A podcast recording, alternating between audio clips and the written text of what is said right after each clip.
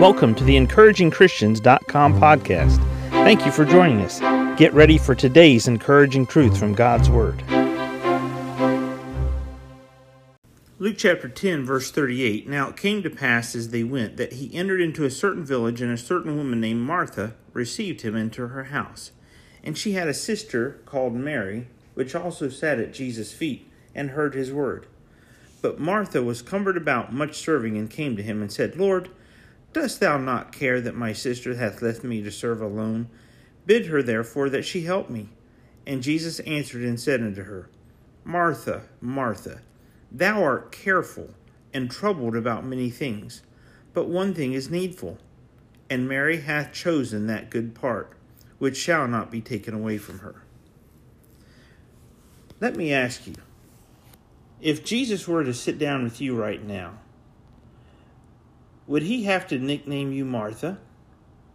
Martha, Martha, thou art very careful. Thou art careful and troubled about many things. Now, Martha was the hostess. Martha had invited Jesus over to her house. She wanted to make sure she did her very best for the Master. And Mary, her sister who lived with her, should have been helping her in the kitchen, getting everything ready. But Mary just had to spend time with Jesus. She wouldn't get that opportunity often, and he was here in the house. And while he's in the house, Mary made sure she was going to be with him. What was it about what Martha was doing that was so different about what Mary was doing? Well, Martha was serving. And serving is never a bad thing, taking care of others and caring for people and serving, and of all things, serving the Master himself. But there was something that Jesus wanted more than a plate of food for Martha. He wanted time to interact with Martha's heart. And he said, Mary hath chosen that good part which cannot be taken away from her.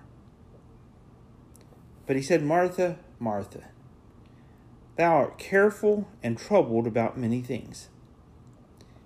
It's fun to finish and cross off things off a list, things to do.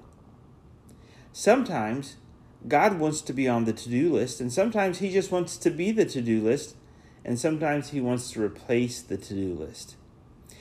And in this case with Martha, Jesus simply said, Martha, could you just make me your to do list? All the events and activities and aspects of our lives.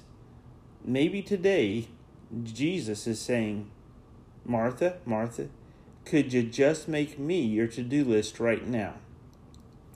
Don't be careful. Don't be full of care and troubled about many things right now. Just make Jesus your to do list.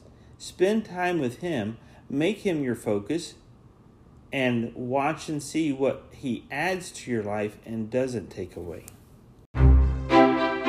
Thank you for joining us today for the encouragingchristians.com podcast. Please explore our website for more encouraging truths from God's Word.